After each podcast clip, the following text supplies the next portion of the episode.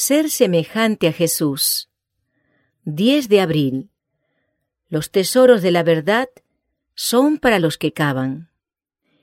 Si como a la plata la buscares y la escudriñares como a tesoros, entonces entenderás el temor de Jehová y hallarás el conocimiento de Dios. Proverbios capítulo 2 versos 4 y 5. Nadie piense que ya no hay más conocimiento que adquirir. La profundidad del intelecto humano puede ser medida. Las obras de los autores humanos pueden dominarse. Pero el más alto, profundo y ancho arrebato de la imaginación no puede descubrir a Dios. Hay una infinidad más allá de todo lo que podamos comprender.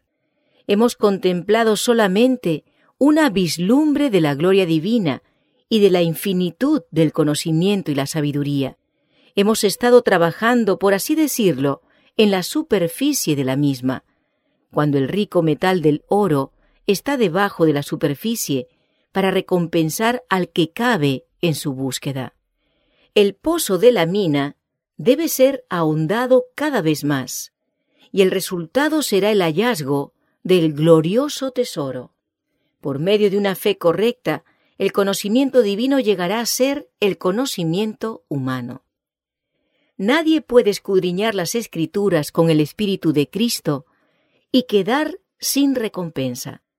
Cuando los hombres y las mujeres estén dispuestos a ser instruidos como un niñito, cuando se sometan completamente a Dios, encontrarán la verdad en su palabra. Si los seres humanos fueran obedientes, comprenderían el plan del gobierno de Dios. El mundo celestial abriría sus cámaras de gracia y de gloria a la exploración. Los seres humanos serían totalmente diferentes de lo que son ahora, porque al explorar las minas de la verdad quedarían ennoblecidos.